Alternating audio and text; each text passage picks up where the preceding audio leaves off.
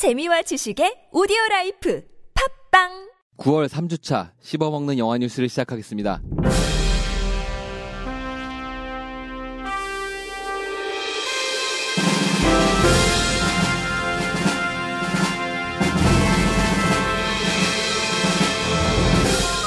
킹콩과 고질라가 싸운다고 합니다. 프로메테우스2가 예정보다 늦은 시기에 제작에 들어갑니다. 3분 되어 있는 영화관이 변화를 맞이할 수도 있겠습니다. 안녕하십니까. 영화 씹어먹기 씹어먹는 영화 뉴스의 세이주입니다. 안녕하세요. MC 한세입니다. 안녕하세요. 안나입니다. 2005년작 킹콩의 외전 콩 스컬 아일랜드를 제작 중인 레전더리 픽처스가 유니버셜에서 워너브라더스로 배급망을 교체하면서 나온 루머로 고질라와 연계에 대한 이야기가 나왔습니다. 이미 토호 필름이라는 곳에서 1962년에 킹콩 대 고질라라는 영화를 개봉한 적이 있는데 과연 킹콩과 고질라의 체급을 어떻게 할지 그 전에 진짜 나올 수 있는지는 기대와 설렘 걱정으로 기다려야 되겠습니다. 킹콩 외전 콩 스컬 아일랜드는 17년 3월 10일에 개봉 예정입니다. 콩 스컬 아일랜드면 킹콩의 콩자를 따고 그렇죠. 스컬은 해골 해골이잖아요. 해골섬이겠죠. 아, 아. 해골섬에 있는 킹콩에 대한 이야기일 것 같아요. 그 킹콩이랑 아, 음. 고질라는 아니고 공룡이랑 싸우는 장면이 나오는 그게 킹콩의 영화가 1편이죠. 2005년작 킹콩의 1편이죠. 예. 근데 킹콩이 이전은 고질라. 근데 하긴 뭐 근데 고질라가 훨씬 크지 않나요? 무지하게 크죠. 한 네, 다섯 배 네. 이상은 클걸요. 싸움이 고질라가 되나? 이제 원래가 일본 원작 아니에요? 그렇죠. 킹콩은 미국이죠. 미 원작이고. 음. 그러면 그럴 거야 아마. 이렇게 싸우면 이게 그, 그 국가 간의 아, 싸움이 돼버리면 그렇게 볼 수 있기도 킹콩이 하겠구나. 이겨야겠죠. 그런가? 근데 그 어떻게 킹콩이 이기지? 모기와 사람의 싸움에서 불을 뿜는 사람과 모기의 싸움인데 어떻게 이기지? 그리고 고질라 뭐 근데 고질라랑 찾아내야겠죠. 응. 응. 고질라랑 인간이 싸울 때는요 응. 인간들이 머리를 막 쓰고 막 미- 도구들을 사용하고 첨단 도구를. 사용하고 해서 뭐 결국에는 뭐 잡아내죠 근데 응. 킹콩은 그냥 막무가내로 와 하면 티라노사우루스랑 음. 싸우는 게 딱 적당한 것 같은데 목을 음. 딱 비틀 때 완 그러니까 아, 이빨 입을 비틀 때 짱이었잖아요. 찢어버리죠 그냥. 예, 하, 대박이었어요. 그런 거를 바라고 하는 것 같은데. 킹콩이 이제 입을 비틀던 네. 킹콩도 원작은 아니에요. 원작은 정말 옛날에 엄청 그렇죠. 영화로 네. 이렇게 막 엠파이어 스테이트 빌딩에 꼭대기에서 꼭대기 네. 올라갈 흑백 때 영화로. 예. 나왔던. 흑백 영화 아 맞아요. 영화 킹콩은 1925년에 나온 잃어버린 세계의 리메이크 격인 작품으로 흔히 우리가 아는 킹콩은 1933년 작입니다. 그 옛날 헐리우드 영화가 이제 엄청나게 그 많은 자본을 갖고 시작했잖아요. 그래서 이것저것 도전을 많이 해봤는데 해- 해본 작품들이 참 많다고 그러더라고요. 최근에 그 영화 대중 영화의 이해라는 수업을 듣고 있어서 아, 좀 더 조금 아. 유식해지고 있는 어, 기분이에요. 배운 지식을 바로 네. 사용하는 그렇군요. 방법이 하나 있을 것 같긴 해요. 그 앤티맨의 박사가 핀 박사가 아 이게 그냥 되겠다. 그냥 우리 사이즈를 콩과 만나면. 예, 네. 사이즈를 고질라를 킹콩 사이즈로 줄이면 되겠죠. 근데 그러면은 고질라가 아니죠. 아니 이래도 될 것 미- 같아요. 뭐 고질라 새끼라든가 아니 미니 그 고질라 뭐. 정말 상상을 불허하게 킹콩이랑 인간이랑 힘을 합쳐서 킹콩의 고질라가 아이언맨 처럼 슈트를 입혀서 맥 mecha 킹콩 인 거야. 그렇죠 미사일 막 어깨에서 미사일 나가고 막. 아이고야. 메카 킹콩과 고질라라. 야, 씨. 메카 고질라는 또 어떻게 언제 나와야 되나 이러면 그러면. 이러면 진짜 B급 영화 되는 거 아니에요? 그러니까. 앤티맨이 더, 음. 그래요. 어떻게든 뭐 만들어지면요. 한번 궁금해지긴 하네요. 궁금해서라도 봐야겠습니다. 나 네, 2000, 네. 그 1962년 영화도 한번 궁금해지기 시작해가지고 일단 한번 보려고요. 아, 네네. 네. 프로메테우스 2가 내년 1월에 촬영에 들어간다는 얘기가 있었는데 토론토 국제 영화제에서 마션의 첫 시사회를 가진 리들리 옹께서 16년 2월에 촬영을 시작한다고 밝혔습니다.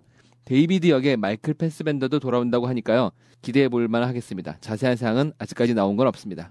데이비드가 누구죠? 그 안드로이드 로봇 목 잘려가지고 아. 마지막에 참수당했던 그분이 네. 돌아오는군요. 목만, 목 네. 그 남아 있는. 목만 출연할 수도 있어요. 그, 그것 때문에 사람들이 물어본 것 같은데 온전한 모습으로 나오는 것 같아요. 네, 아마 들어 그렇겠죠. 지구로 돌아온다고 하니까 지구로 돌아와서 이제 몸을 기계. 몸을 다시 붙여주겠죠? 네, 그러겠죠.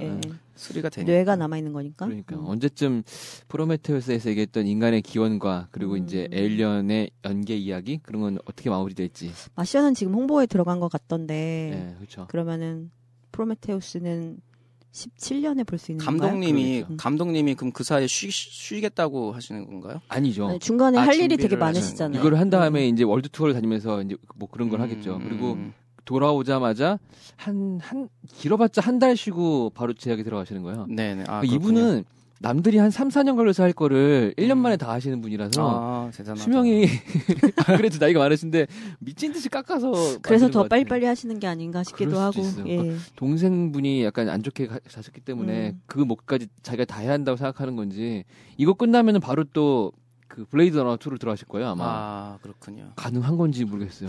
인간의 기원 그런 것들을 내용을 담는 것 중에 이제 일본 만화들이 애니메이션들이 많, 많았잖아요. 한때 일본 전성기일 땐 그랬죠. 그게 일본이 아무래도 그 아무래도 그 역사적으로 음. 이 핵폭탄을 맞아 맞던 그 나라라 아무래도 작가 정신이 그런 쪽으로 많이 쏠린 것 같아요. 그리고 좀 독특한데 그 일본 작품들을 봤던 사람들이 감독이 되어서 또 그렇죠. 예, 그런 세계관을 감는 작품들이 꽤 많이 나왔잖아요 영화 쪽에서도. 많죠. 예.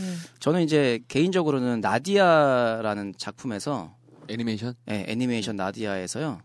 그 인간의 기원을 얘기하는 부분이 너무 재밌었거든요. 음. 기억이 안 나네. 이제 이제 그 외계인이 만든 거예요. 외계인이 만든 아, 건데. 그런 얘기가 나왔었어요. 네. 이제 외계인이 만든 건데 음. 이제 거기에 사담 그 소금 그 뒤돌아보면 소금을 변하는 그 옛날 그 기독교 그 성경까지 다 음. 이상하게 막 엮었어요. 그러니까 어떻게 보면 완전 궤변론 궤변론이죠. 어떻게 보면. 근데 그런 스토리를 좋아하죠. 네, 일본 예, 사람들이 예, 되게 좋아하는 예. 것 같아요. 근데 이제 그 원래 자기가 이제 외계 존족인 줄 알고 인간을 탄생했다고 믿은 사람이 잘 음, 봐라. 음. 내가 외계의 위대함 보여주겠다라고 했는데 걔가 소금으로 변해요. 인간이었어요. 음. 예. 그러면서 완전히 이제 인간은 창조주와 뭐 이거 상관없이 모두가 다 뛰어나다 뭐 이런 음. 이런 걸 결- 결국은 담은 걸 텐데 아 거기서 이제 마- 맨 마지막 두 화쯤에서 이제 인간의 탄생비에 대한 걸 막 설명을 하는데 정말 소름이 돋았거든요.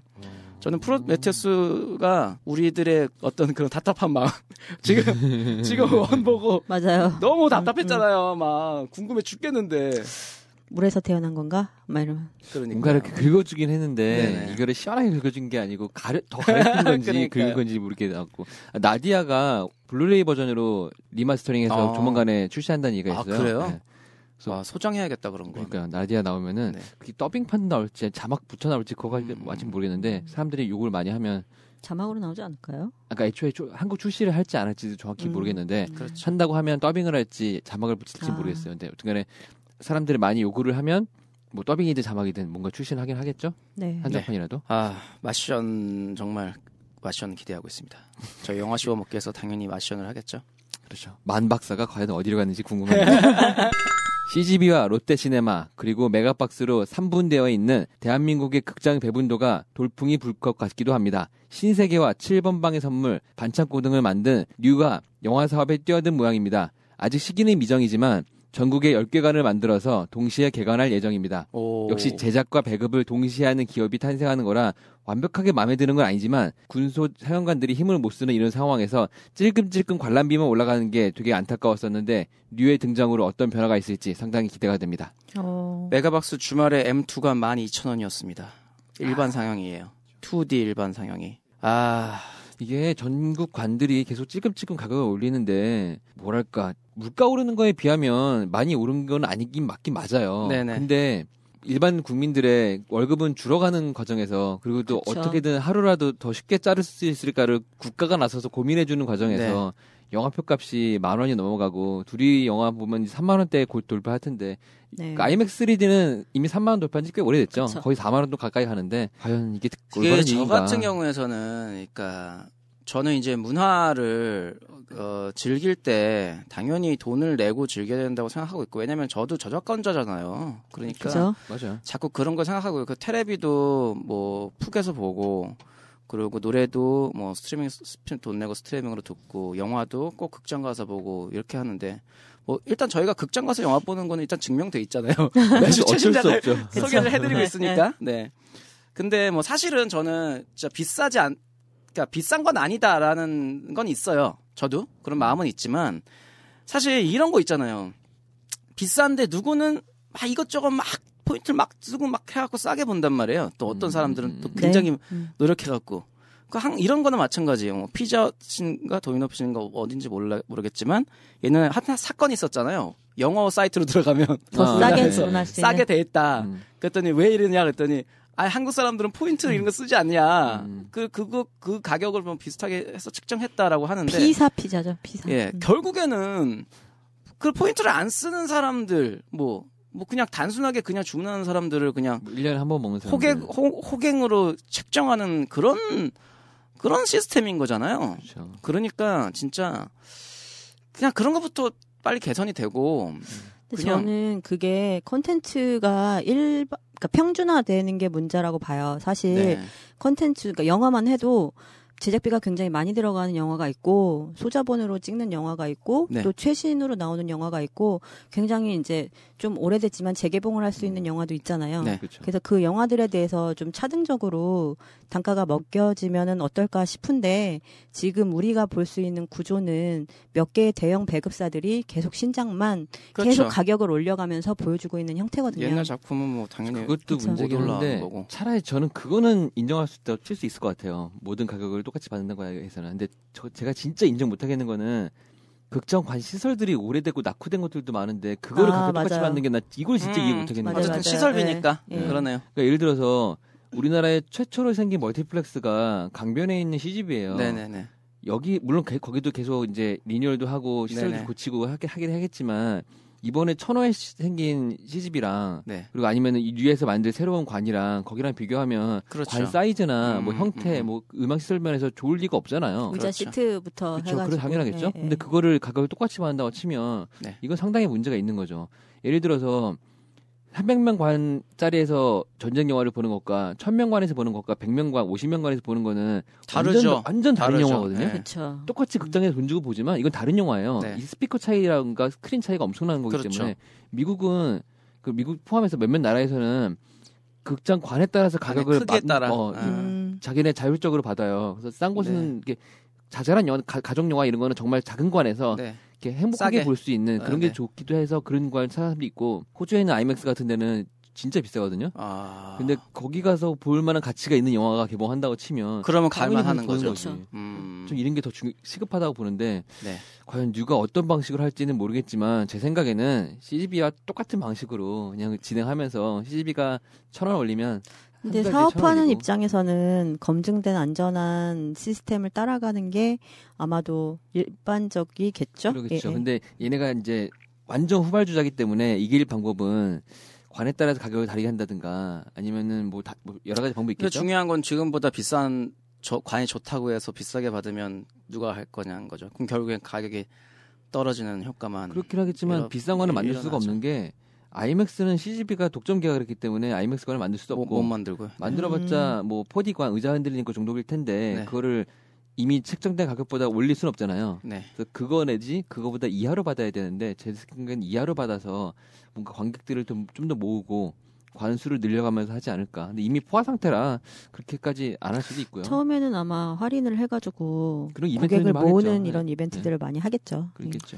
어쨌든 뭐 영화관 브랜드가 하나 더 생긴다니까. 음, 기대해볼 어, 만한 가봐야겠네요. 네. 네, 궁금하네요. 10개라서 음. CGV가 전국에 127개, 롯데가 97개, 메가박스가 79개, 그리고 기, 타 군소 이렇게 쭉 있는 상태에서 10개라. 음, 아마 서울 지방 위주로 되지 않을까요? 서울에 한두 개 짓고 지방에 다 짓겠죠. 음, 부산에 하나 네, 뭐 이런 그런 식으로. 네. 음. 어쨌든 간에 개인적으로 뉴 영화들 재밌는 거 많이 있어서 영화관은 망하더라도 영화 제작사까지 망하지 않길 바라는데 네, 그러네요. 가급적이면 영화관도 잘 돼서 좀 이렇게 견제 좀 할 수 있는 그런 곳이 되면 좋겠습니다. 네. 네. 네, 이번 주 영화 씹어먹기는 여기까지고요. 다음 주에는 더 재밌는 이야기와 더 알찬 내용으로 찾아뵙겠습니다. 다음 주에 뵙겠습니다. 네, 다음 주에 봬요. 영화 씹어먹기도 이어서 들어주시기 바랍니다. 네, 감사합니다.